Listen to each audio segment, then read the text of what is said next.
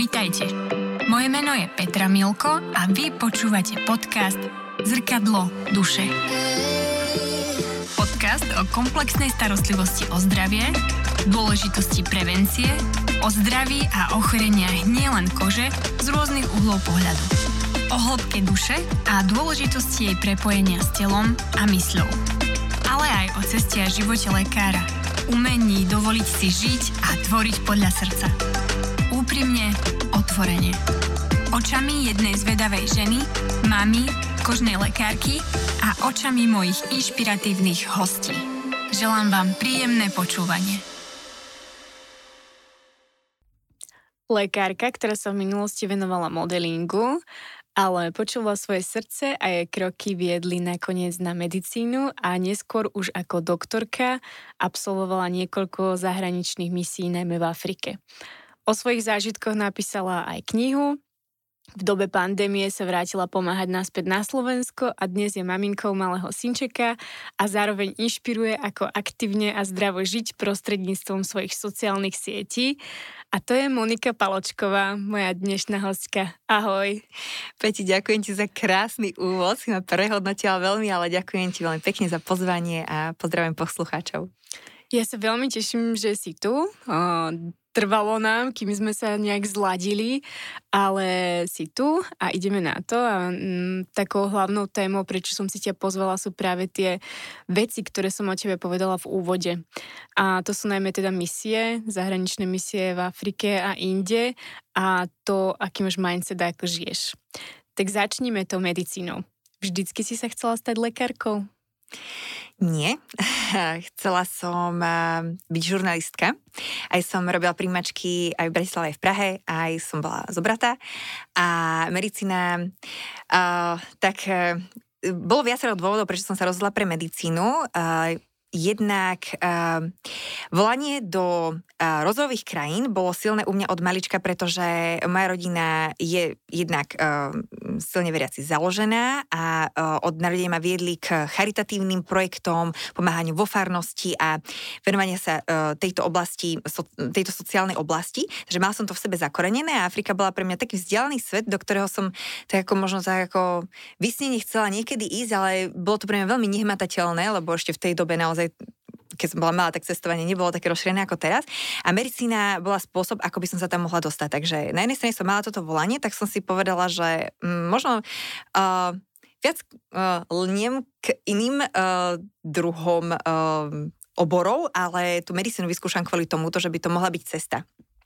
Vyskúšala som, vyšlo a v takom treťom ročníku som sa začala zaoberať tou myšlienkou, že no zase teda lekárka budem, keď už som to dotiahla do toho tretieho ročníka, takže by som mohla sa začať ako aktívne zaoberať tým, že čo potom, lebo ja som nechcela byť ani chirurgička, ani ginekologička, nič z týchto akoby klasických smerov. Ja som chcela zrobiť rozvojové projekty, takže v treťom alebo štvrtom ročníku som skontaktovala uh, pána profesora Krčmeryho, Vysokú školu Sv. Alžbety, začala som s ním byť v nejakom aktívnejšom kontakte, kedy sme sa dohodli, že keď teda sa mi podarí úspešne doštudovať, študovať, tak by som sa vybrala na nejaké projekty.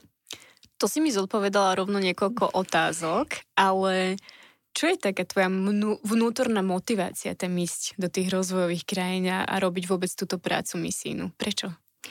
Bolo to určite iné na začiatku, ako je to teraz. Z začiatku možno to bol taký mesiarský syndrom. Chcem tam ísť a zachrániť malé deti. a také um, taký krok do nepoznaného a až keď som sa stretla s tou realitou, tak som eh, si vedela vyšpecifikovať naozaj, čo sú uh, konkrétne reálne problémy tej komunity, o ktorú som sa starala a boli to úplne iné problémy um, aké som si myslela, že majú, než som tam prvýkrát mhm. šla. Uh, môžem to interpretovať napríklad, moja uh, prvá taká mimo lekárska aktivita v Burundi bola, že som zorganizovala zbierku oblečenia pre, uh, pre miestne komunity, alebo teda pre celú krajinu, lebo sme to potom rozdávali do uh, takým najchudobnejším deťom, do sirotincov, uh, malnutričným deťom, pygmejom, taký, taký, taký chudobnejší kmeň. Uh, no a myslela som si, že teda ošatiť deti je to najdôležitejšie. A po tých troch rokoch, čo som tam bola, no tak som pochopila, že to je úplne proste iná sféra, na ktorú by som sa mala sústrediť, čiže hlavne teda podpora vzdelania a, a z, môjho, z mojej strany zdravotníctvo. Um, takže tá motivácia potom bola vlastne rozvíjať komunity v tomto smere.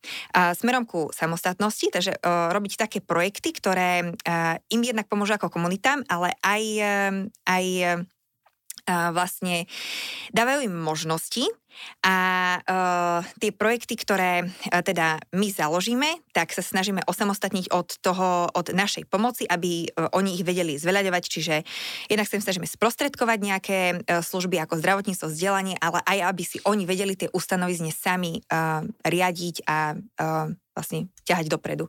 Rozumiem. A kde všade si bola na misiách?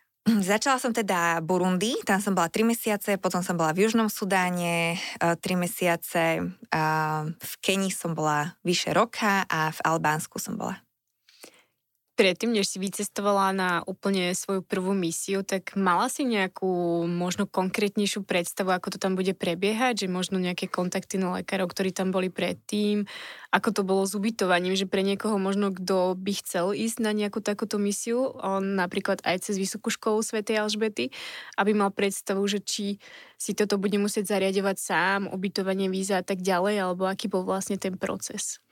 Dobre, tak sa budem snažiť vypichnúť také dôležité veci, ktoré som možno aj riešila predtým, než som išla na prvú misiu. Ja som išla na zoznamom otázok za lekárkou, ktorá bola na tom projekte predo mnou. A možno teraz už takých zbytočných pre mňa otázok, pýtal som sa na elektriku, internet a tak. Väčšinou takéto základné veci sú tam všade. Aj keď v Južnom Sudáne teda elektrika bola, keď bolo slnko, ale um, na také základné veci, ktoré sme potrebovali, Mm, tak, e, tak bola. Vždycky pred tým, ktorým projektom si zistím, že aké je tam teda to materiálno-technické e, vybavenie, aké sú podmienky na bývanie, aby som bola konkrétna. V Burundi e, som bývala sama v kompounde v Bananovom poli, kde bola teda vystavaná nemocnica a moje ubytovanie.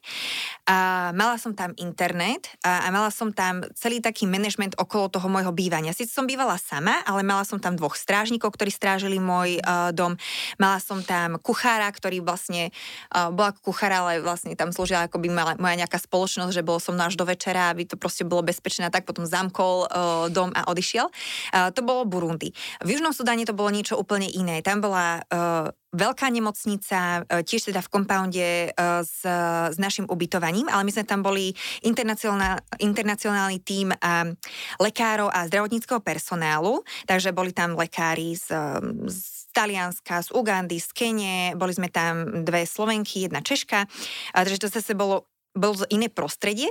Ubytovanie samozrejme také, nie samozrejme, alebo teraz skromnejšie ubytovanie. Bývala som v takom uh, Mm, mala som e, jednu železnú postela, plavárenskú skrinku, jednu plastovú stoličku a uh, tak mala som tam uh, mis všeho druhu a sprchovali sme sa hadicou na, uh, na dvore, ale uh, vlastne nič z toho som nebrala ako diskomfort, pretože tá práca ma tak naplňovala a bavila, že, uh, že všetky tieto veci, a hlavne my sme boli všetci na rovnaké vlne, všetci bývali takto, buď to boli, či to boli tí miestni, alebo to boli uh, lekári z USA, všetci sme bývali rovnako, takže sa nemáte s kým porovnávať a je to v podstate taký ako um, je to, je to taká minoritná akoby myšlienka uh, vášho dňa, že tie podmienky na bývanie, keď naozaj máte zabezpečené základné potreby, že máte vodu, ktorá nemá ameby a máte uh, aspoň dvakrát nejaké jedlo, uh, tak uh, tak to prestanete riešiť. Nemáš čas asi to riešiť. Áno, a potom v Kenii, tak tam bola zase úplne iná situácia, tam nebola nemocnica, bola tam klinika, kde som pracovala. V Kenii sme pracovali pre, pre Slám, druhý najväčší v Kenii ale bývali sme mimo toho slamu, pretože e, v slame je obrovská kriminalita, takže tam mhm. nebolo odporúčané ani v okolí bývať. Takže bývali sme v úplne inej časti, asi 7 km odtiaľ a to bolo veľmi ako na úrovni ubytovania. Čiže každý ten projekt má svoje špecifika, jeden je rozvojovejší, jeden menej, jeden je zabehnutý, jeden je naozaj proste v nejakej akutnej humanitárnej proste kríze, takže všetko je to také veľmi špecifické. Mm-hmm. Z tvojho pohľadu na akej úrovni je zdravotníctvo v Afrike a, a prečo vlastne potrebujú našu pomoc v tejto oblasti? Veľmi komplexná otázka a nedá sa to vôbec generalizovať, pretože ani Afrika sa nedá generalizovať. Tak ako každá krajina Afriky je veľmi špecifická, vôbec sa nedá porovnávať. Južný Sudán, Kenia, Juhoafrická republika, to sú krajiny, ktoré sú úplne niekde inde, niektoré sú vyspelejšie v mnohých oblastiach ako Slovensko, niektoré sú naozaj také, že príjete a iná planéta, že nechápete, že toto že tí ľudia nemajú ani internet, nemajú ani mobily, vôbec netušia, čo sa deje za hranicami krajiny. A, takže ako v ktorej krajine? Napríklad v Južnom Sudáne a, je nedostatok nemocníc. Je nedostatok materiálneho vybavenia. Nám chodil do nemocnice kamión raz za rok s liekmi. Ja som vychytala sezónu v decembri, čiže už sme mali málo materiálu. Liešili sme naozaj základnými penicilinovými antibiotikami, nemali sme dosť oxigenátorov a proste sme sa tam potýkali s takýmito základnými nedostatkami. A, takže tam by som povedala, že mm, ten prínos lekára vôbec ako fyzický už je benefit, že je tam niekto vôbec, kto môže liečiť, plus je to teda niekto, kto má vzdelanie, čo je úžasné. Samozrejme potýka sa s takými vecami, ako že najprv tým, že je to tam veľmi kultúrne ešte uh, silno uh, cítiace to prostredie, uh, tak sa stretávate aj s tradičnou medicínou miestnou, čiže so šamánmi, takže pacient príde najprv k šamanovi, keď, to, keď liečba nezaberie, no tak ide k vám, takže sa potýkate s týmto. Ale potom sú uh, krajiny, ktoré, kde som sa mohla ocitnúť, musím vraviť len za tie, kde som mohla uh, pracovať, uh, ako Kenia, kde máte aj súkromné nemocnice, ktoré sú na veľmi vysokej úrovni, paritáce napríklad Indom, uh, naozaj tá úroveň je oveľa vyššia než v slovenských nemocniciach. A potom vy pracujete niekde v slamovej klinike, ktorá má zase základné vybavenie a vlastne slúži ľuďom, ktorí si uh, nemôžu dovoliť finančne zdravotnú starostlivosť, pretože uh, v Kenii je všetko platené. Sice máte zdravotné poistenie, ale podľa výšky uh, sumy, ktorú platíte, tak dostávate ten, ktorý servis. A uh, veľmi často sa vám stane, že nedostanete ani akútnu zdravotnú starostlivosť, takže tí pacienti nemajú uh, iný výber uh, z zdravotníckého zariadenia, len tieto tzv. charity-based, uh, čo sme, to sme ako my, kde platia veľmi nízky registračný poplatok, len aby nezneužívali systém, čo je 30 centov a dostanú naozaj suficientné uh, ošetrenie na vysokej úrovni, teda lekára, ktorý má naozaj medicínske vzdelanie že neviem, či som zodpovedala na tvoju otázku, ale je to také ano, komplexné veľmi. Určite, možno som to chcela najmä pre ľudí, ktorí naozaj že vôbec nevedia a často by som povedala možno aj vyčítajú, alebo majú také podrivačné poznámky uh, voči zdravotníkom, ktorí odchádzajú do týchto rozvoj, rozvojových oblastí a pýtajú sa, veď aj u nás ľudia potrebujú pomoc, prečo musíte chodiť tam? Peti, na to sa ti poviem veľmi konkrétne, lebo uh, aj ja som dostávala uh, tieto typy otázok. Ja rada liečím v Afrike, pretože ľudia, ktorí tam žijú, nemajú prácu a spravili by všetko preto, aby tú prácu mali a nemajú absolútne nič zadarmo. Nemajú žiadne sociálne dávky v nezamestnanosti a všetko, čo majú, majú vydreté tvrdou prácou. Takže pre nich ja vidím zmysel pracovať. Rozumiem. A to bola možno aj moja ďalšia otázka, že v čom vidíš taký najväčší rozdiel medzi tými pacientami tam a u nás? Um, Nemôžem to vôbec generalizovať nejakým takým kliše, že by som povedal, že u nás sú pacienti, pacienti nevďační a tam mm-hmm. sú mhm. vďační za všetko. Uh, nie. Uh, myslím si, že uh, taký prístup, ktorý ty tomu dávaš, tak sa ti aj vracia. Ta, a mám takú možno podobnú skúsenosť aj na Slovensku, takže keď sa snažím byť k tým pacientom a, priateľská, taká ako sú oni, to znamená nie sa správať nejak veľmi súcitne, že no keby som tu ja nebola, no tak všetci umriete. Ani nejak kolonialisticky, že ja som prišla, úžasný Európan, tak proste mm, ku mne musíte vzhlížať. Eh, ale snažím sa proste byť naozaj jedna z nich, tak oni ma tak berú a berú ma ako takého Mm, rovnocenného partnera, to isté uh, kolektív uh, zamestnancov v nemocnici alebo na klinikách, ktorý je z veľkej miery uh, uh, miestny.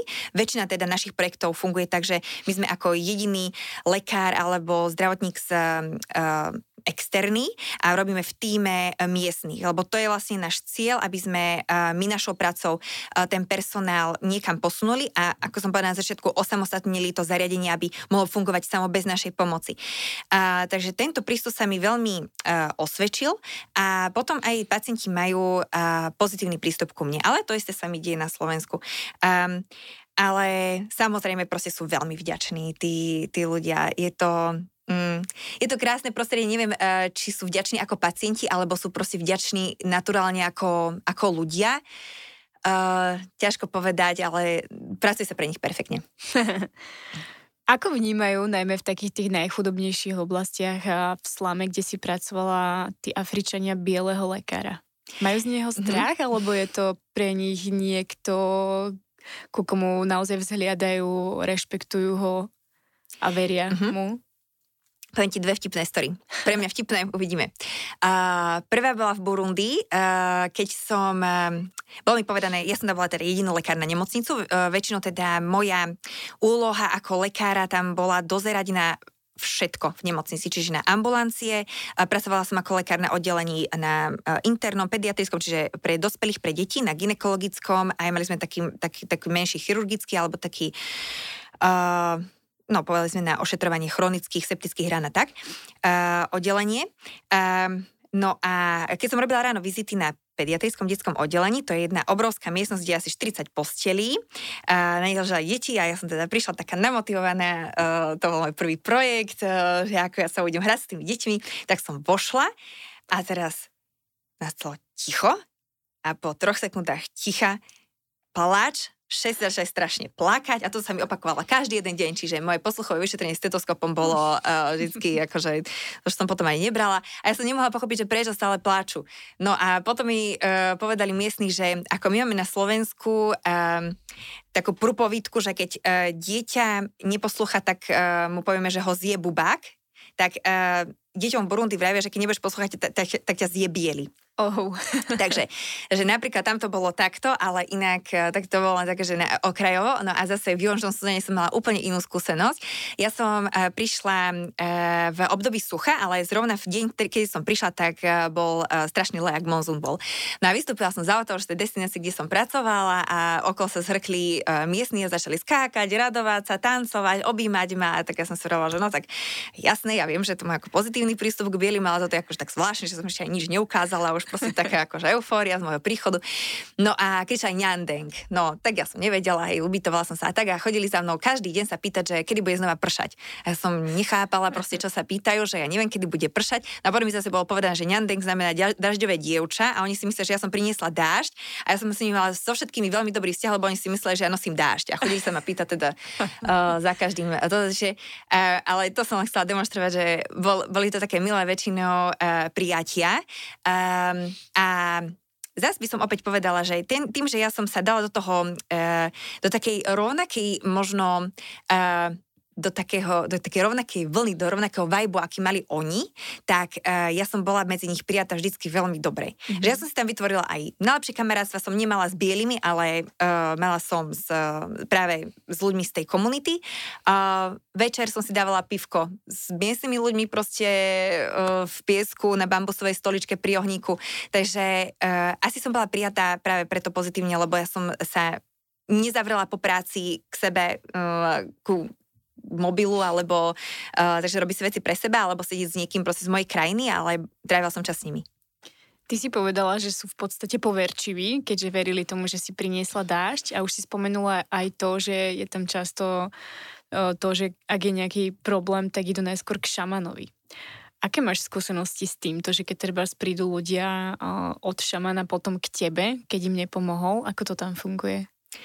Um, tak budem hovoriť za tie skúsenosti, ktoré mám ja, lebo čítala som knižku od Tomáša Šebeka, ktorý má zase s tým iné skúsenosti. Mm-hmm. Um, ja som dostávala vlastne zlyhané liečby šamana do mojej ordinácie alebo do nemocnice. Um, takže v Burundi to bol napríklad chlapec, ktorý uh, mal zápal plúc a šamán, alebo teda uh, v Burundi verili, že miesto, ktoré boli, treba uh, z, zvonku uh, narezať skalplom a uh, akoby obrezať to miesto, ktoré boli a zrejme prestane bolieť. Čiže tento chlapec so zápalom plus, ktorého evidentne teda boleli, bolel hrudník, prišiel s asi centimetrovými rezmi od skalplu, dorezaný celý hrudník spredu aj odzadu. No, Nepomohlo mu to, čiže mal dorezaný hrudník a zápal plúc. A potom som mala chlapca, ktorý mal maláriu komplikovanú a prišiel so zlyhanými obličkami, ale úplne zlyhanými, že potreboval dialýzu. No a ten dostal zase eh, liečbu, ja nepamätám, ako nepamätám si, ako sa volala tá rastlina, ale bol to nejaký lektvar, ktorý dostal od šamana, pretože zase uh, iní možno um, šamani uh, razia medicínu takú, že každý, každá choroba sa z tela musí vypudiť von.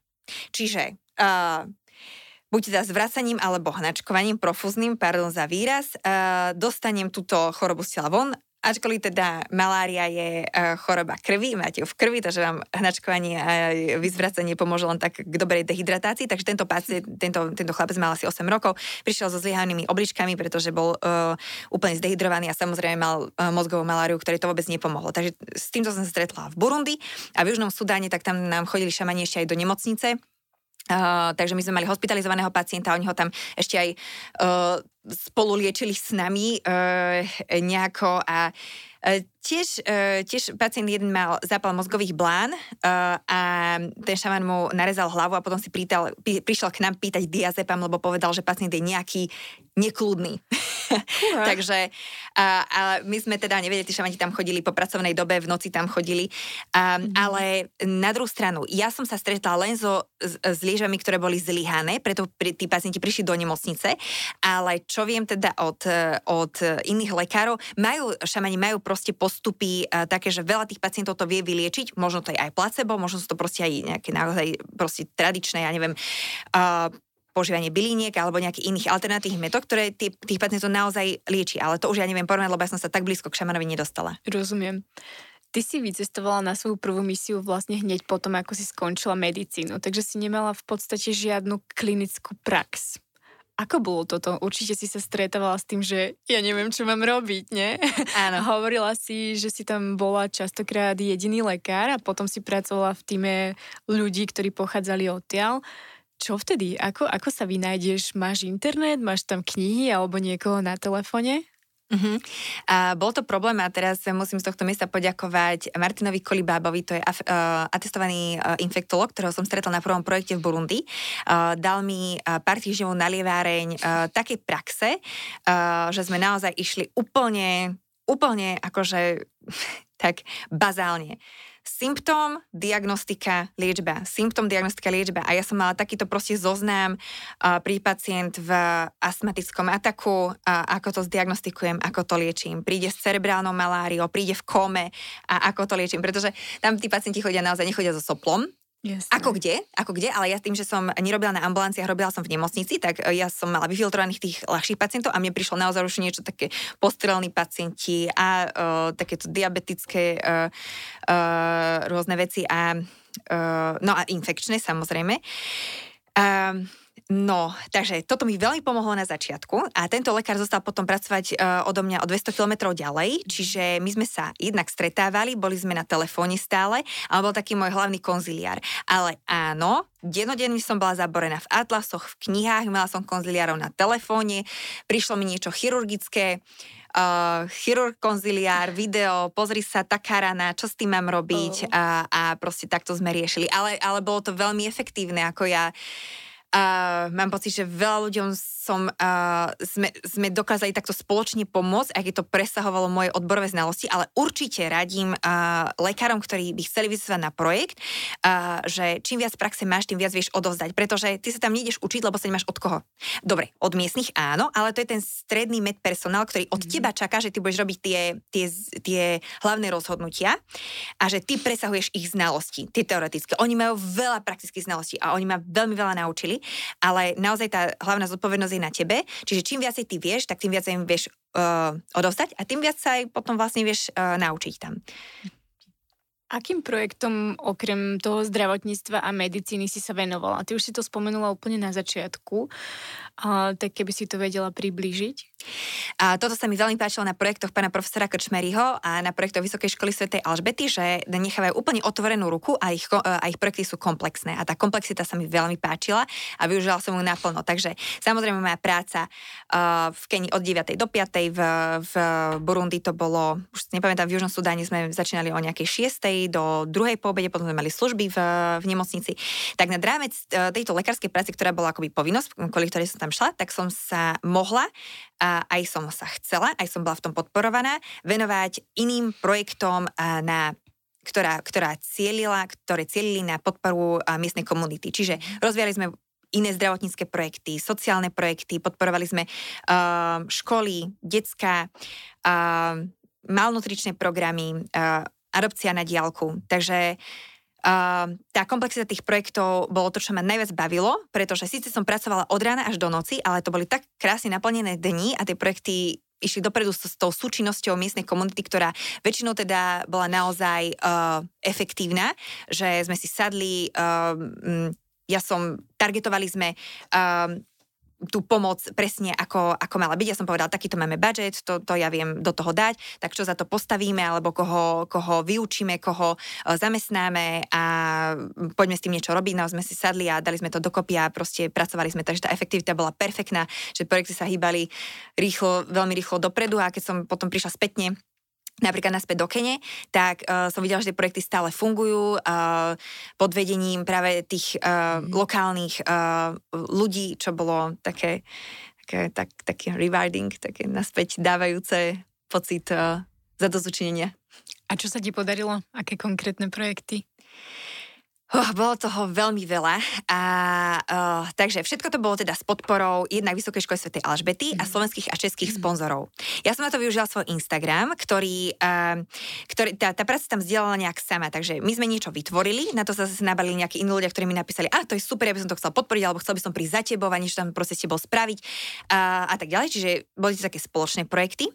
A um, tak napríklad um, z takých tých väčších, ja som uh, pracovala v kompounde, kde bola základná škola pre 1400 slamových detí. Boli to najchudobnejšie deti dá sa povedať, sveta, ktorí mali veľmi uh, nízky sociálny status, oni sami to cítili, uh, bývali v slame. Slam, slam je taká plechová plantáž, kde sa nedá nič dopestovať, nič sa nedá chovať, proste tam proste taká, taká maličká chadička vedľa, uh, jedna vedľa druhej. No a tie detská uh, často po základnej škole idú naspäť do, uh, do prilahlých oblastí Nairobi, že nie sú uh, v tom urbanistickom centre, ale idú naspäť na vidiek, ale nevedia, ako polnohospodárči. Takže pre nich sme vystavali farmu obrovskú, mali sme tam 350 sliepok, kravy, kozy, a, a začali sme pre nich pestovať a, ovoci, zeleninu, vlastne oni sú začali pestovať pod vedením farmára, ktorého sme zase a, m, zamestnali. A Týmto sme vlastne obohatili ich veľmi chudobnú stravu, ktorú mali v škole. V škole jedávali za tých uh, eh, 10 hodín, čo boli v škole, tak mali jedno jedlo, gidery, čo je fazula s kukuricou, mali to každý jeden deň.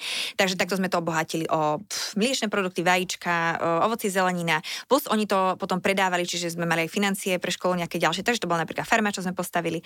Laboratórium sme vystavali na klinike uh, pre uh, v to, z tých poľnohospodárskych, tak nejaký systém zavlažovania na, na pole, čo sme mali, skleníky, venovali sme sa teda adopcii na diálku, to znamená mm, decka, ktoré sú z ulice alebo majú nejaký ťažký sociálny status, ich rodiče si nemôžu dovoliť ich podporovať v škole, pretože tam sa platí od základnej školy všetko. Uniformy platíte, školské pomocky mm-hmm. a mhm. tak ďalej. Nemôžu si dovoliť detská pracovať, takže sme hľadali externe sponzorov. Slovensko, Čechy, proste ktokoľvek prejavil záujem a za nejaký symbolický um, poplatok mesačne tomu dieťaťu sme mohli zabezpečiť uh, jednak internát, teplú stravu trikrát denne, uh, štúdium a nejaké mimoškolské aktivity, takže tomuto sme sa venovali. Čo ma teraz napadlo, ale mm-hmm. bolo to hodne. Wow, úžasné. A ako by sme teda my zo Slovenska, z tepla nášho domova a z plnej chladničky vedeli pomôcť napríklad týmto, týmto ľuďom? Je, ty už si povedala, adopcia na diálku. Je to možnosť pre nás takto pomôcť? Áno, a ja e, vyzývam, ako som vravela úplne na začiatku, že som prichádzala do Afriky s domnením, že e, viem, čo potrebujú a bude to možno niečo materiálne, tak odchádzala som s tým, že potrebujem niečo úplne iné. A myslím si, že presne toto e, je, čo si spomenula, tá adopcia na diálku je naj najefektívnejšia pomoc niekoho, kto nechce ísť fyzicky pomáhať alebo nemôže ísť fyzicky pomôcť na uh, to miesto pre danú komunitu, čo by bolo samozrejme najlepšie rozvíjať na mieste tam, kde oni sú. A pretože tým akože uh, taký, že uh, iný efekt tej pomoci tam na tom mieste, kde sú, je napríklad zníženie migrácie smerom k nám, čo asi by bolo uh, žiaduce, uh, tak je práve táto adopcia na diálku. Takže vlastne z pohľadu domova si viete uh, vybrať dieťa, ktoré potrebuje vašu pomoc, pretože uh, napríklad aj naša organizácia uh, JUA, to je organizácia, ktorá spadá pod teda Vysokú školu Svetej Alžbety. Um, jej zakladateľkou je Daria Kimuli, Slovenka žijúca v Nairobi, ktorá so, spolu so svojím manželom založila základnú školu, kde má teraz aktuálne 600 detí. Tie deti fungujú práve na adopcii na diálku, takže preto sa môžu študovať. Um, No a sú to úspešné deti, ktoré majú uh, vysokú pravdepodobnosť, že sa dostanú minimálne na strednú školu, niektoré sa dostanú aj na vysokú školu a máme aj uh, študentov medicíny na Slovensku z tej uh, jej školy, čiže naozaj je to taký veľmi úspešný projekt. A ako vravím, za symbolickú sumu týmto deťom vieme pokryť náklady na štúdium a tak naozaj zmeniť tie detské životy. A, práve Daria sa orientuje na deti, ktoré sú uh, z veľmi ťažkých uh, sociálnych pomerov. Jednak so slamou sú to fyzicky týrané deti, uh, handicapované deti na vozíku uh, s inými zdravotnými handicapmi. Sú to albini, ktorí sú um, v Afrike takí uh, opomínaní a um, vlastne je to taká... Uh, mm. Napríklad albini uh, uh, majú problémy so zrakom niekedy v živote. Ale uh, ako náhle sa albín narodí v Afrike, tak ho pošlo do školy pre, uh, pre slepých on vidí, ale učí sa brajlové písmo. Takže uh, majú tam veľké nevýhody, takže ona si berie takéto deti a takým dáva vlastne druhú šancu. Takže sú to krásne projekty, máme takto adoptované uh, dve dievčatá, naša rodina, Silvia a Jane a máme ich adoptované už asi 4 roky a vidíme ten ich uh, posun, ako uh, prišli do školy. Ja som vtedy pôsobila v Keni, keď, uh, keď uh, Silvia prišla do školy, uh, bolo to dievča uh, veľmi utiahnuté hamblivé, uh, malo za sebou veľmi ťažký príbeh a vidíme po tých 4 rokoch proste že z nej stalo úplne iné dieťa s víziami a s do života, našlo si miesto v kolektíve, je to, je to úžasné. Je to úžasné, lebo myslím si, že veľa ľudí má problém takto mm, vlastne darovať peniaze na takéto projekty, lebo častokrát je to úplne také strašne virtuálne, anonymné, že nevieš, či vôbec tie tvoje peniaze sa dostanú na správne miesto. A toto znie celkom konkrétne, že si vyberieš e, nejaké konkrétne dieťa alebo človeka a sleduješ tú jeho, tú jeho cestu a vidíš ten progres. Áno, a dokonca Daria to má zriadené tak, že uh, deti uh, trikrát do roka ti posielajú listy mm-hmm. ako sa majú, niečo pre teba vyrobia, takže dostaneš obálku s nejakou hračkou, povedzme, dostávaš vysvedčenie, s Dariou môžeš komunikovať tým, že je Slovenka, no tak sa dá cez WhatsApp komunikovať. Daria chodí raz do roka na Slovensko, má prezentácie v troch slovenských mestách, o tom, ako sa darí deťom, ako prosperuje škola, aké projekty robia. A jasné, je to proste organizácia, pre ktorú robím, takže viem sa za zasadiť, že uh, je to transparentné, ale presne ako vravíš, uh, určite veľmi veľa negatívnych skúseností, hlavne s veľkými organizáciami, mm-hmm. že tie peniaze idú do akoby čiernej diery a no, to je zase proste komplexná téma. Naozaj jasné. na tom mieste v Nairobi, kde sa koncentruje, koncentruje tá humanitárna pomoc, tak som sa mala možnosť stretnúť s rôznymi organizáciami a určite aj netransparentne pôsobiacimi. A musím teda povedať za seba, aby som, nebola, aby som nekonkretizovala, tak to poviem tak všeobecne. Menšie organizácie uh, sú bližšie ľuďom. Uh, menšie organizácie chodia do slamov, vyhľadávajú aktívne podvýživené HIV pozitívne deti, uh, tehotné ženy uh, s vysokým tlakom, diabetom a liečia ich uh, tam alebo ich pozývajú na ambulancii, kdežto tie veľké organizácie robia od stola v ofise. Mm. Ale nechcem zase generalizovať. Uh, ja som mala takúto skúsenosť, uh, preto, preto ja som milovala prácu pre našu organizáciu, lebo to bola naozaj práca uh, konkrétne s tými ľuďmi, pre tých ľudí na mieste, kde boli oni naozaj blízko k ním. Ty si teda okrem lekárky robila aj všelijaké tieto sociálne a iné projekty a hovorila si o tom aj na Instagrame, že si tam naplno využila svoj potenciál a moja otázka znie, aké talenty si v sebe vďaka Afrike objavila, o ktorých si možno nevedela, alebo boli také skryté? Mm-hmm. Ja už mám pocit, že všetky. A pred Afrikou skoro žiadne. Alebo možno tak 20% môjho potenciálu bolo odhalených na Slovensku v Čechách, kde som študovala. Uh, alebo počas modelingu, kedy som cestovala po svete, no tak uh, ja som vôbec nevedela, čo sa vo mne skrýva. Um, a tam som mala možnosť um, to všetko naplno zúročiť všetky tie daria talenty, ktoré mi boli dané, tak zúročiť a znásobiť a a fičať si tak na 120%, bolo to úžasné. Konkrétne, aké talenty, mm, to je také... Uh... Čo si zistila, že v čom si dobrá? Uh-huh. Uh, že v čom je tvoja sila? Pochvál sa, ja, to. Ja sa takto neviem sama chváliť, uh, uh, takže mi to je také neprirodzené, ale uh, možno um, taká kreativita a uh, ak si definujem problém, definujem riešenie, tak pracujem na tom riešení, až kým to nie je uh, dokonané, viem na tom pracovať rýchlo a efektívne a strašne ma to baví. A uh, tá iniciatíva a kreativita, ktoré sa nekladia medze, napríklad v tej našej organizácii, bola pre mňa takou otváracou bránou do, to, do toho objavovania svojich talentov, pretože ja som mala uh, absolútne všetek priestor robiť čokoľvek, čo chcem. Takže, takže vlastne na to sa, na jeden projekt sa nabaloval ďalší, potom som si zistila, že som aj technicky zrušná, pretože viem postaviť proste e, skleník a tak ďalej. ale, ale naozaj asi, asi hlavne v, tej, v tejto oblasti, akoby v tej, mm, v tej talentovej, kreatívnej. Uh, plus, že teda mám talent osloviť, uh, osloviť uh, to širšie okolie.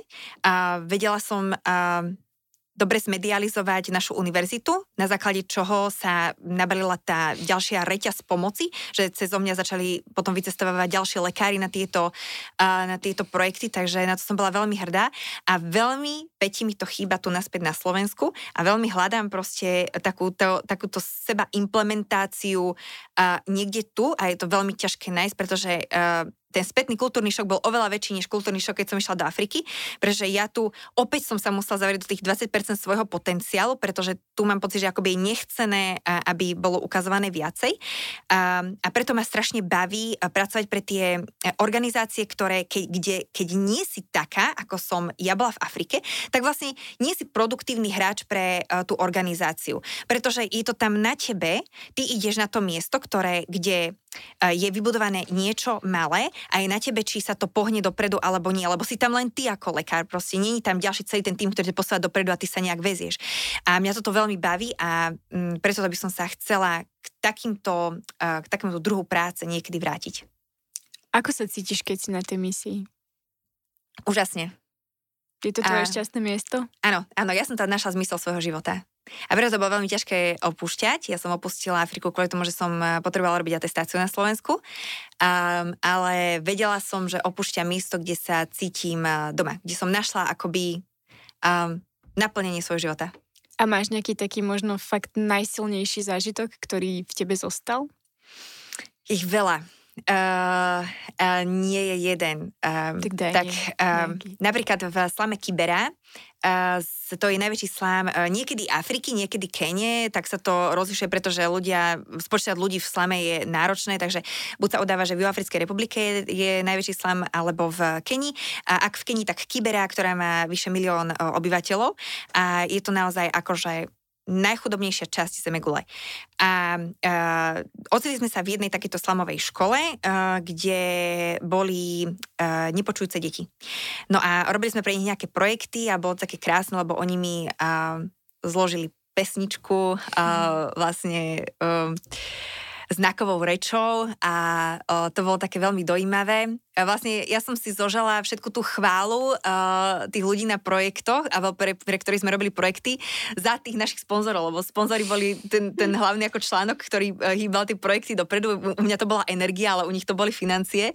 Uh, ale ja som si zožala teda tú vďaku tých ľudí, takže uh, ja som sa naozaj uh, ocitala na takom krásnom mieste, takže napríklad uh, toto bolo také dojímavé, ale všetky tie projekty, ktoré sme robili pre, pre decka, opätovne keď som prišla do Afriky, tak ma tam ľudia spoznávali na ulici, čo bolo, to, sú iné krajiny, to je, Nairobi, Nairobi má 5 miliónov obyvateľov, mm. ale keď na mňa niekto zakričal Dr. Monika cez ulicu po pol roku, čo som ja odišla z Kene, no tak to bolo také úžasné, že, že naozaj ma tam uh, tí ľudia vnímali a tú našu snahu uh, robiť pre nich niečo a úprimne naozaj nezišne, tak, uh, tak že, to, že to vnímali. A potom sa mi ešte stala v Južnom Sudane taká vec, na ktorú veľmi rada spomínam, Prišla mi pacientka, ktorá uh, mala dva roky, mala mozgovú maláriu, uh, umierala, mala, uh, ak to počúvajú nejakí zdravotníci, tak sa budú orientovať, ak nie, tak to preskočia, mala hemoglobín 28 a uh, glukózu mala, cukor mala 1,8, čiže bola hypoglykemické koma, uh, mala teda anemiu naozaj takú, že uh, bola úplne žltá. No a potrebovala, okrem inej liežby, potrebovala darovať krv. Jej otec, ktorý s ňou prišiel, tak nemal rovnakú skupinu a jej matka bola v buši 3 hodiny pešo. No a tým, že teda akože nebola iná možnosť, ja som univerzálny darca, tak som povedal, že jej darujem krv. Jej otec nesúhlasil, povedal, že nie som z ich kmeňa, tak ja som mu začala vysvetľovať, že, že no ale keď ona dostane moju krv, akože doktorsku, tak bude doktorka. Myslím si, že nepochopila, ale akože súhlasil, nakoniec ja som jej darovala krv, no a ona sa vyliečila. Takže to bola wow. taká um, tak, taký možno taký, taký moment uh, takého šťastia, kedy som ja plakala tiež od uh, šťastia, ale, ale tam v tom proste, tu keby som to spravila, tak by to možno príde taký zážitok, na ktorý budem spomínať celý rok. Ale tam tie, tie veci sa diali takou obrovskou rýchlosťou. V Južnom Sudáne sme za deň vyšetrili, ja som teda mala na starosti pediatrické oddelenie aj v Južnom Sudáne, kde som mala 40 detí, takže som zvizitovala 40 detí a potom som išla na ambulanciu, kde som vyšetrila 100 pacientov denne. A uh, tam sa to hýbalo takými proste číslami, že darujete krv aj deti ďalej. takže um, aj, aj táto dynamika tej práce ma tiež veľmi naplňala. Sú aj nejaké negatívne zážitky, na ktoré si spomínaš? Uh, nie. Ako veľa sa stalo uh, takého, čo by si, ja neviem, okradli ma, okradli ma, ja neviem, takže ma chytili dvaja, vytrhli mi proste šperky zo mňa, ale No, um, nie. ako, ja tak po, povedal by jeden, že sa stali negatívne veci, ale um, ja neviem, ja, ja asi vnímam ako iné veci negatívne ja neviem, mňa napríklad neskutočne vytáča pracovná neefektivita, s ktorou sa stretám viacej uh, v rozvinutých krajinách, alebo tak povedzme u nás. na rovinu doma, áno, než, než tam. Čiže um, mňa tie veci, ktoré sa mi stali počas dňa, že boli, ja neviem, došiel nám olej uh, v aute uh, o tretej ráno v lese v Burundi. Áno, obrovský problém, ale proste nakoniec z toho vyliezla vtipná story. Ako, uh, takže jasne, diali sa problémy, ale neboli to také problémy, ktoré by uh, ma robili nešťastnou. A bola si niekedy vyslovene v ohrození života? Uh, ťažko povedať. Uh, stalo sa mi v Burundi, že prišiel jeden hodnostar za mnou, zaklopal mi na dvere a povedal mi, že mám nasadnúť do auta, že si ma chce zobrať za ženu a mám s ním do hlavného mesta. Uh, tak ja som akože tak odmietla, čo on nepochopil a povedal, že sa vráti a že nebude sám, keď sa vráti. No tak vtedy som odišla do Ugandy na dva týždne, lebo to som fakt nevedela, že čo môžem od toho očakávať. Tým, že som tam bývala sama, no tak, uh, tak som nevedela naozaj. A asi sa možno aj stalo, no vysypala som sa, tam majú, majú uh, motorky ako taxiky a jazdia fakt v, v, africky, čiže v smere, v protismere, v kruháči, doprava, doľava, všade akože sa jazdí. Tak som sa vysypala viackrát na motorke a, alebo som tak, že zobral veľmi tesne, asi 50 km rýchlosti zobral veľmi tesne uh, autobus vedľa, čiže ja som kolenom zobrala ten celý autobus tej rýchlosti. Tak neviem, akože stávali sa takéto veci, ale vyslovene, že by ma niekto uniesol, mm-hmm. tak uh, to sa nestalo a že by som umierala tiež nie. Zažila som, mala som uh, raz, uh, keď som sa vrátila z Kilimanjara, tak som mala hnáčky, teploty, takže som musela ísť do nemocnice, takže to, to bola poviem, tak akože, taký negatívny zážitok, že africká nemocnica, v ktorej som sa ja ocitla, uh, ale dalo sa to prežiť. Dobre sa o teba postarali.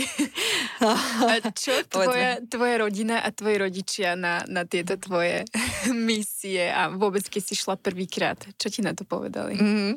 Uh, keď som šla prvýkrát, tak to brali ako takú dobrodružnú jazdu, že no, chcela si splniť ceno, tak, uh, tak išla. Ale keď som teda spomenula, že idem druhýkrát, no tak to sa stretlo s veľkým nepochopením, však si už bola. tak vtedy sme si akože museli sadnúť a vysvetliť si, že, že ja to beriem ako, ako moje poslanie, nie že poslanie, to znie tak mesiašsky, um, ako, ako naozaj taký zmysel, uh, také niečo, čo ma veľmi naplňa a chcem to robiť. Uh, ale určite sa báli, mali sme taký, uh, uh, takú nepísanú dohodu, že im budem dávať vedieť každý deň o sebe, budem pošlať sms alebo zavolám a ak bude toto splnené, no, takže sa nebudú báť. Tak občas to vyžadovalo, takže sedieť niekde v kríku a uh, skrývať sa pred bušket a hľadať signál uh, niekde, niekde pod stromom, tam zrovna, kde bola najväčšia koncentrácia ľudí, tam som vedela, že je signál, tak som tam išla tiež. Um, tak um, alebo keď e, stalo sa, že som týždeň uh, bola chorá, to je taký starter pack uh, humanitárneho pracovníka, že keď príde, tak dostane hnačky, to je ten prvý kontakt s vodou miestnou a s miestnou faunou, flórou. Uh, takže som týždeň sa nedostala na internet, lebo som ležala teda vo svojej uh, izbičke na infuske a to dávala vedieť mojim rodičom moja kolegyňa, že som v pohode. tak. A ja viem, že na základe vlastne týchto správ pre tvojich rodičov, pre tvoju rodinu vznikla aj tvoja kniha. Áno. Áno? Áno, áno, dobre, to máš naštudované. Áno, áno. No to je tiež také možno vtipná story, že uh, v Južnom Sudane som, sme mali internet, ale len na WhatsAppové správy. Uh, neprechádzali, uh, vôbec som nemala prístup na sociálne siete mm-hmm. a obrázky prešli tak za pár dní. No a ja som našim písala správy, vtedy som ešte vôbec nemala rozbehnutý ani tak Instagram, uh, to som mala... Um, možno som ho nemala vtedy ešte ani založený, ani neviem. A, a na Facebooku som mala tých 200 svojich priateľov zo strednej školy, hej. A, no a písala som domov každý deň z Južného Sudánu, pošlajte, že sa mi stalo, neuveríte. Akože ja som tomu sama neverila. A ja som si vravila, že musím to písať, lebo ja tomu neuverím ani keď príjem domov, ja, mi sa bude stať, že zdať, že to nebola ani realita. Naozaj tie, tie kultúrne šoky, čo som tam zažívala, to bolo neskutočné. Ako krava je všetko, krava je platidlo. Mal, mal som kolegu, ktorý znásilnil 14-ročné e, dievča, dostal sa do väzenia za 25 kráv, sa vykúpil z neho, potom sa rozhodol, že si zoberie to dievča za ženu, tak zaplatil ďalších 50 kráv jej otcovi a si ju zobral za ženu. Láska sa dokazuje fyzickou silou, takže som mala tam kolegu, ktorý sme operovali ráno a on ma celý čas kopal pod stolom, celú operáciu ma kopal a potom som sa pýtal, že čo ma kope, že on by takú umelú rúžu mi dal, že našiel som ti umelú rúžu na trhu trhu. Tak e, a, a fakt akože každý deň akože nejaká strašná bomba sa stala, tak som to tak našim písala, ale tak úplne necenzurovane, akože fakt, že neuveríte. No a moja mi na to začala zdieľať na môj Facebook. Mm-hmm. A, no a potom mi onedlho napísala, že, e, že e, no vieš, že sa toho začal prezdielávať, máš tam strašne veľa žiadosti o priateľstvo a že lajky a tak, že ti píšu ľudia, že máš to napísať knihu. To som vtedy ešte vôbec teda neriešila, som prišla som z Južného Sudánu do Kenia a tak a, a ten, tá poptávka uh, po tej knihe sa tak akože zväčšovala.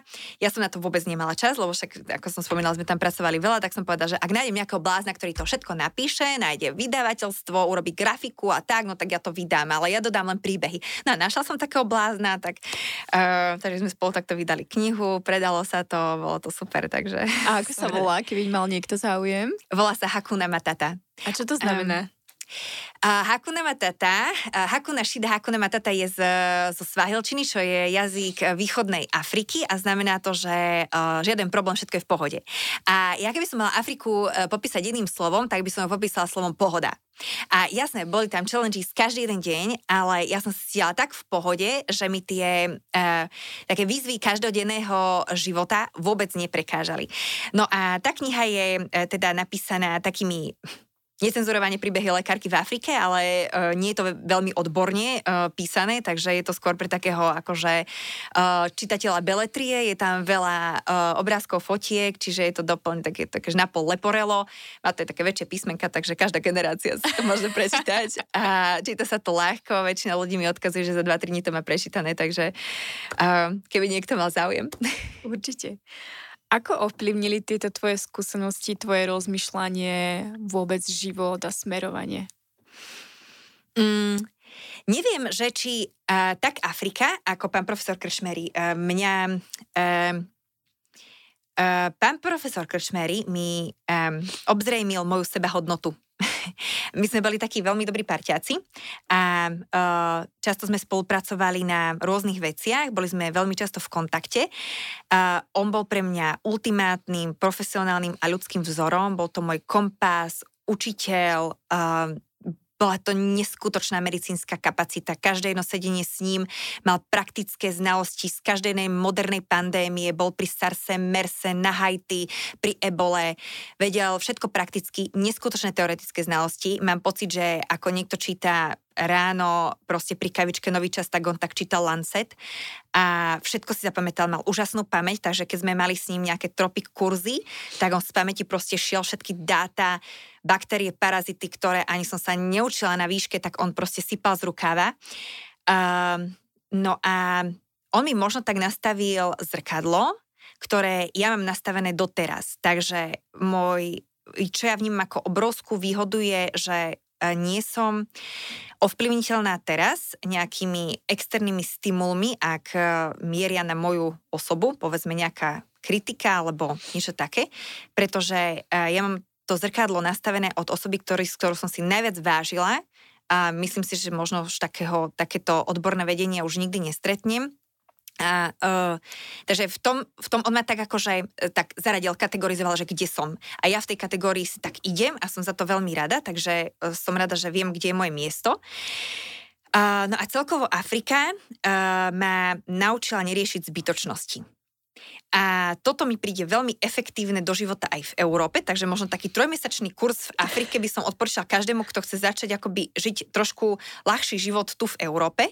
Uh, nechcem ani uh, ohovárať, ani sa stiažovať, uh, takže budem hovoriť za seba. Možno tu by som mala väčšiu tendenciu stiažovať sa, uh, brať veci negatívne, ale naučená tým prostredím uh, tam, nie, nechcem povedať, že tam je život oveľa ťažší, takže my si musíme vážiť, ale som načichla tou ich takou pohodou, že kým to nie je obrovský existenčný problém alebo naozaj uh, zdravotný problém, cez ktorý nejde žiť, tak to problém nie je. Takže uh, tak sa snažím akoby fungovať aj tu. Krásne si to zhrnula. Aký bol teda pre teba návrat späť na Slovensko a ty si sa vrátila práve do obdobia pandémie? Ty už si povedal, že to bol taký o mnoho väčší kultúrny šok pre teba po navrate z Afrike, z Afriky, takže ako to bolo? No sa vraví, že ten spätný kultúrny šok je vždy väčší než kultúrny šok, keď sa ide do krajiny tam. Um, pretože keď som išla do Burundi, no tak som pozerala Al Jazeera, proste mal som naštudované, aká je tam politická situácia, tak bola som pripravená, ale nebola som pripravená na to, čo, čo ma naspäť čaká, čaká u nás. Um, No a ja sa nechcem v tom podcaste stiažovať, takže sa nebudem, nebudem sa dlho uh, okolo tejto témy motať, ale um, tak uh, beriem uh, všetko tu, uh, čo uh, tu môžem zažiť ako prostriedok k tomu, čo raz chcem v živote robiť. A uh, chcem sa vyťa- snažiť vyťažiť aj uh, z, toho, čo, z toho, čo sa mi tu ponúka čo najviac. Takže ak sa mi tu niečo nepáči, tak to uh, beriem tak, že ale som tu pre iniciál. A, a tiež som názoru, že nie som strom, že som zakorenená na jednom mieste a nemôžem sa presunúť inde. Čiže ak proste by bolo naozaj niečo, čo nejde vlákno, tak proste môžem ísť uh, mám, ako, ako lekár máme ten, máme ten obrovský dar a benefit, že mm, nemusíme byť len uh, izolovaní na tú krajinu, v ktorej sme vyštudovali, ale môžeme proste sa um, orientovať na rozvinutý rozvojový uh, svet uh, kdekoľvek. Takže to je super. Ale návrat bol uh, tak na jednu stranu uh, krásny, pretože Slovensko mám veľmi rada ako krajinu. A, a na druhú stranu, ako som spomínala, no tak uh, tej, um, tie pracovné, uh, to pracovné nasadenie bolo úplne iné, aj tá pracovná kultúra na projekte ako, ako tu. Uh, takže mi tie projekty v tomto chýbajú veľmi. Rozumiem. Ty pôsobíš, že to máš dosť usporiadané v hlave a že si ideš, ale predsa len máš obdobia alebo situácie, keď naozaj strácaš motiváciu, strácaš tú vieru a silu a čo ti vtedy pomáha, čo robíš?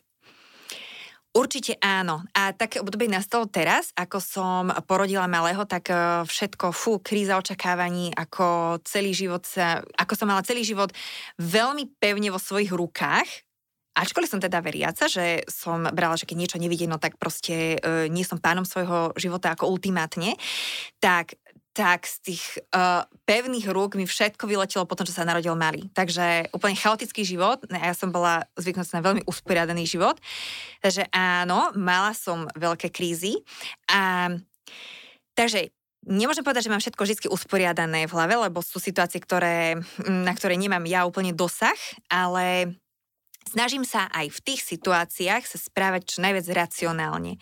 Takže e, riešiť to z, keď presahuje problém moje schopnosti, tak to rieši s ľuďmi, ktorí majú na to objektívny nadhľad, a myslia to so mnou dobre, ide im o moje vyššie dobro, a sú vzdelaní alebo majú, teda, ako som spomínala, skúsenosti s tou nejakou problematikou a ideálne ešte majú vzdelanie na to, aby mi pomohli. Takže to je taký môj spôsob, ako ja sa snažím vyrovnávať s tými vecami, ktoré ma presahujú, alebo keď teda už to sa vymkne uh, z kontroly mojich rúk. Ty si nedávno na svojom Instagrame pri príležitosti Dňa duševného zdravia zdieľala, že navštevuješ psychologičku. Je toto aj osoba, ktorá ti pomáha zvládať rôzne životné situácie? Áno, ja som eh, natrafila na veľmi dobrého eh, na veľmi dobrú psychologičku, a, s ktorou som si veľmi sadla, čo je asi ústredné, že you need mm. to click. A Začala som k nej chodiť ešte predtým, než som vôbec nejaké problémy mala. Uh, mala som tú možnosť, tak som to využila a vravela som si, že budem chodiť tak uh, prospektívne uh, ku psychológovi. Uh, že mám záujem pracovať sama so sebou, uh, aby tak preventívne. Pretože ako už dlhodobo, už povedzme 4 roky pracujem na svojom fyzickom zdraví, preventívne, aby som sa nedostala do nejakej, uh, do nejakej do fyzickej symptomatiky uh, um, uh, pokazeného zdravia, takže aby som sa nedostala do nejakého stavu choroby.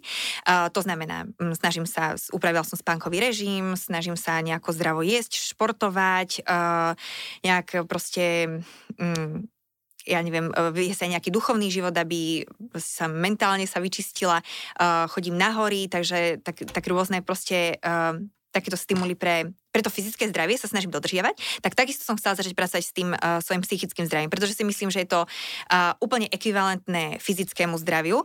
Pretože si myslím, že keď uh, koniec koncov, keď máte nejaký duševný problém, čo vás zožiera, môže to byť aj problém v práci, ak sa to začne nabalovať, neriešite to, tak sa to začne proste somatizovať nejako určite na tom fyzickom zdraví. Bude vás boliť hlava, dostanete žaldočné vredy alebo uh, črevné problémy.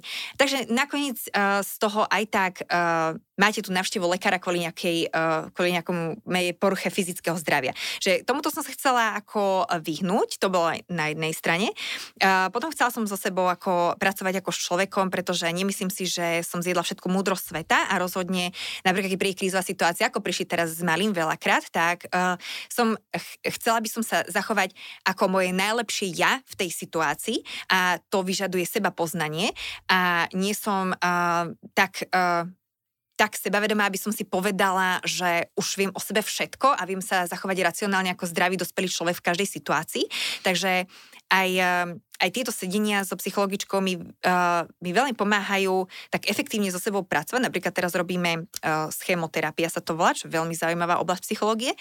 Um, rozoznáva vlastne schémy vášho myslenia, reakcií a viete sa na to pripraviť, lebo viete, že takto reagujete v takej krízovej situácii napríklad. Um, Takže aj z tohto dôvodu. A myslím si, že na tom sa určite zhodneme, pretože aj ty si túto tému otvárala.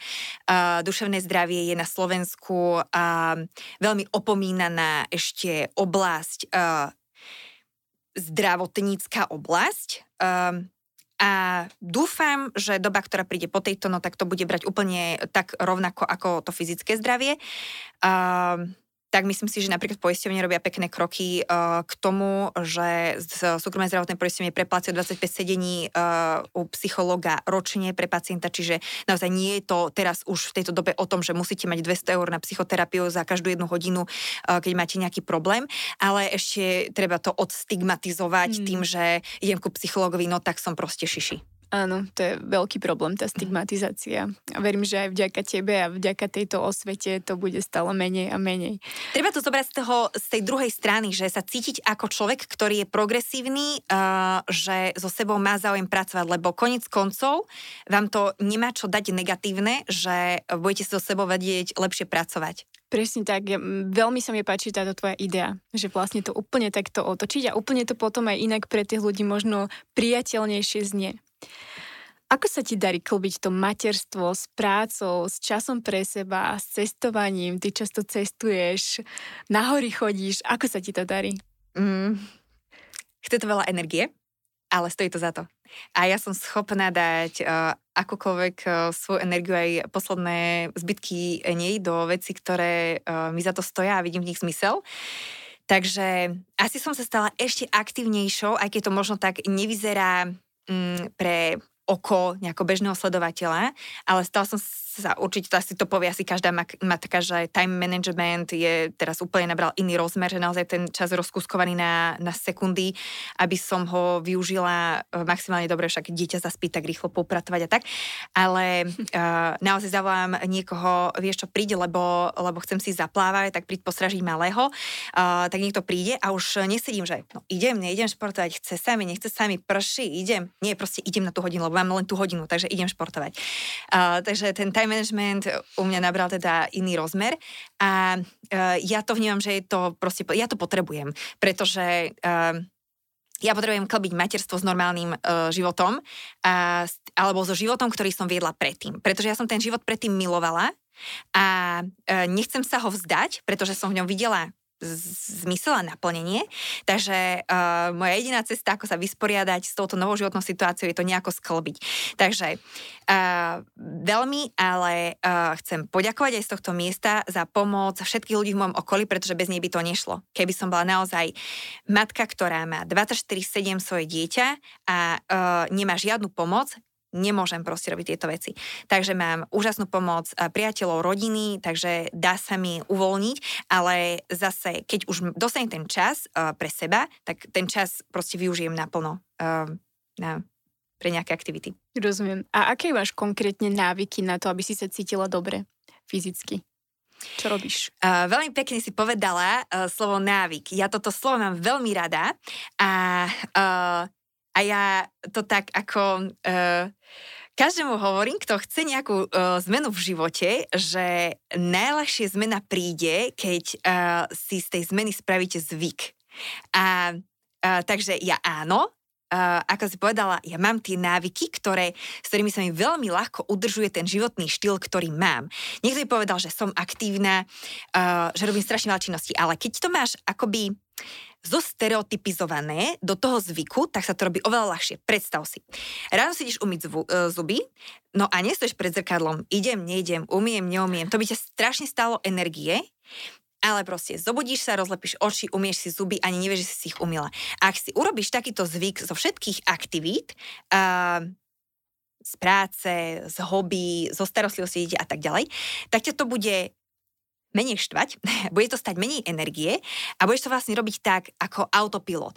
A takto som si najprv urobila navyk zo športu, že ešte kým som nemala malého, no tak po práci, predtým, než som prišla domov, no tak som si ešte išla zabehať alebo zabicyklovať, alebo až tak som prišla domov, čiže vlastne šport som mala akoby prilepený k tej mojej práci, takže som úplne odlifrovala ten, ten pocit, že no dneska sa mi nechce a veď včera som cvičila, tak dneska nebudem. A, no a postupne sa snažím teda urobiť si zvyk zo všetkých takýchto vecí, takže aj to chodenie do hôr som si tak zvykla, že každý týždeň, minimálne raz za týždeň uh, idem do hôr, pretože v tom vidím obrovský zmysel. Jednak First Bathing, to si tiež otvárala túto tému, to som veľmi rada, že máme spoločné takéto cítenie pre tieto veci, tak je to uh, úžasný booster pre nešpecifickú imunitu, okrem, uh, okrem toho proste to mentálne zdravie, uh, plus teda pohyb, fyzická aktivita, sklbuje to všetko proste dokopy tie aktivity, ktoré mám rada a tie benefity, takže povedal som si raz do týždňa dohôr, buď sama alebo s malým, aj malého teda vedieme uh, um, takto akože k interakcia k láske, k prírode od malička. Uh, tak neviem, či som ti teda odpovedala na otázku. Určite, že aké máš tie návyky, že si z toho vlastne spravila naozaj takého autopilota. A to isté ešte prepáč, ešte doplním z jedla. Mm-hmm. Nemala som určite také návyky na jedlo v roku 2019 ešte. Postupne to prišlo možno tak so športovaním alebo s tými horami. Chcela som ísť ráno do hôr, uh, musela som vyražať o 4 ráno v auguste, lebo to je nestabilné počasie, no tak musím ísť spať o tej 10. Nemôžem ísť spať mm-hmm. o 2 ráno. Takže sa to vlastne všetko s tým, uh, s tým pohybom sa to dávalo takého, do takého zdravšieho a dlhodobo udržateľnejšieho módu a to isté strava. Že teraz... Uh, keď idem nakupovať, tak uh, tiež autopilot proste. Viem presne, ktorú zeleninu, ovocie, uh, ktoré lušteniny, ktoré ryby proste beriem a mám väčšinou uh, stereotypný obsah chladničky, ktorý je, no, tak zdravý znie ako kliše, ale tak povedzme výživovo, hodnotovo vyrovnaný. Uh, a a tiež to mám ako autopilot, že tak neriešim, že dám si pizzu večer, nedám si. Proste už viem presne, čo jem, raňaký obed večera a, uh, a mám to takto dlhodobo udržateľne nastavené a uh, strašne sa z toho teším. Kde je na Slovensku teraz v tomto období tvojho života tvoje šťastné miesto? Bola to Afrika predtým, teraz určite s Osinčekom, ale ešte možno také nejaké súkromné. Mm, vrcholky hôr. Vrcholky hôr. Určite, tam to je moje happy place. Čo tam cítiš, keď si tam? Naplnenie. Um, taký nadhľad. Uh, si nad vecou, si proste uh, 2000 metrov nad morom, nad tým miestom, kde sú problémy. Tam problémy nie sú hore. Takže uh, úplne také, taká, uh, uh, teraz som to spomínala niekde, že ja mám problémy, že ja mám pocit, že problémy majú veľmi silnú gravitáciu alebo afinitu k Zemi. Čiže čím vyššie idem, tak tým tie problémy akože uh, sú menšie, opúšťam ich, nechajú niekde dole. Uh, že naozaj taký, tak úplne odtrhnutie od reality tam hore a potom zase idem dole. Ale tým, že ten uh, šport uh, je, je droga, vyplavuje ti dopamín, ale ten šport ti ho vyplavuje tak zaslúžene a takú, takú veľkú dávku, tak mne ten dopamín, ten efekt dopamínu trvá dosť dlho na to, aby mi zase pokryl to obdobie, kým na tých horách nie som, keď sa tam dostanem znova. Takže to je také moje happy place. Ale určite to je aj uh, môj happy place je v bazéne v Baby Club Žabka s malým, keď vidím, ako sa blázni vo vode a ako je popredu pred ostatné deti, ako sa hrozne rád ponára a chlipe vodu a nevadí mu to. Tak, uh, takže určite mám veľa takých happy placeov. To, to je len jeden z mnohých. Áno. Plánuješ budúcnosť alebo nechávaš sa tak unášať? Pýtam sa konkrétne na to, či už máš v hlave nejakú ďalšiu misiu a či, či plánuješ vycestovať? Plánujem asi len veľmi blízku budúcnosť a potom veľmi, veľmi, veľmi vzdialenú, tak aby som mala také konkrétne nejaké smerovanie, zmysel v živote, ale tým, že prišiel malý uh, do života, tak uh, takéto Takéto plány ako misie uh, sú pre mňa teraz nerealizovateľné. Boli by asi, určite to v mojej hlave, že je to nie teraz, lebo mala som aj možnosť, že som mohla vycestovať, ale um, skôr sa teraz orientujem na také uh, bližšie ciele. Napríklad teraz v decembri si idem urobiť sednotku certifikát z angličtiny. Takže sa veľmi teším, je to taký čiastkový cieľ, ako nie je to úplne cieľ života, ale viem, že je to prostriedok zase k niečomu, čo chcem robiť v budúcnosti. Čiže sa skôr sústredím na takéto menšie ciele, ale vždycky potrebujem mať ten cieľ. Nie dokážem žiť bez cieľne, že teraz neviem, na čom teraz pracujem. Um, tak, tak to neviem. Um, takže určite mám ten nejaký smer vytipovaný, ale um, posledný rok mi uh, dokázal, že moje plány sú často akože narušené uh, nejakými externými stimulmi, čiže sa mi neoplatí úplne až tak ako plánovať niečo, niečo fixne.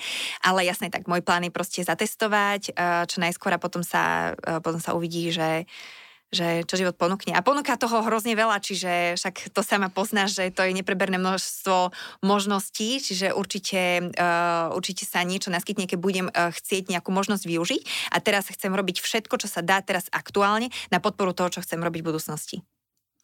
Chcela by si niečo ľuďom odkazať na záver? Uh, aby brali život s ľahkosťou.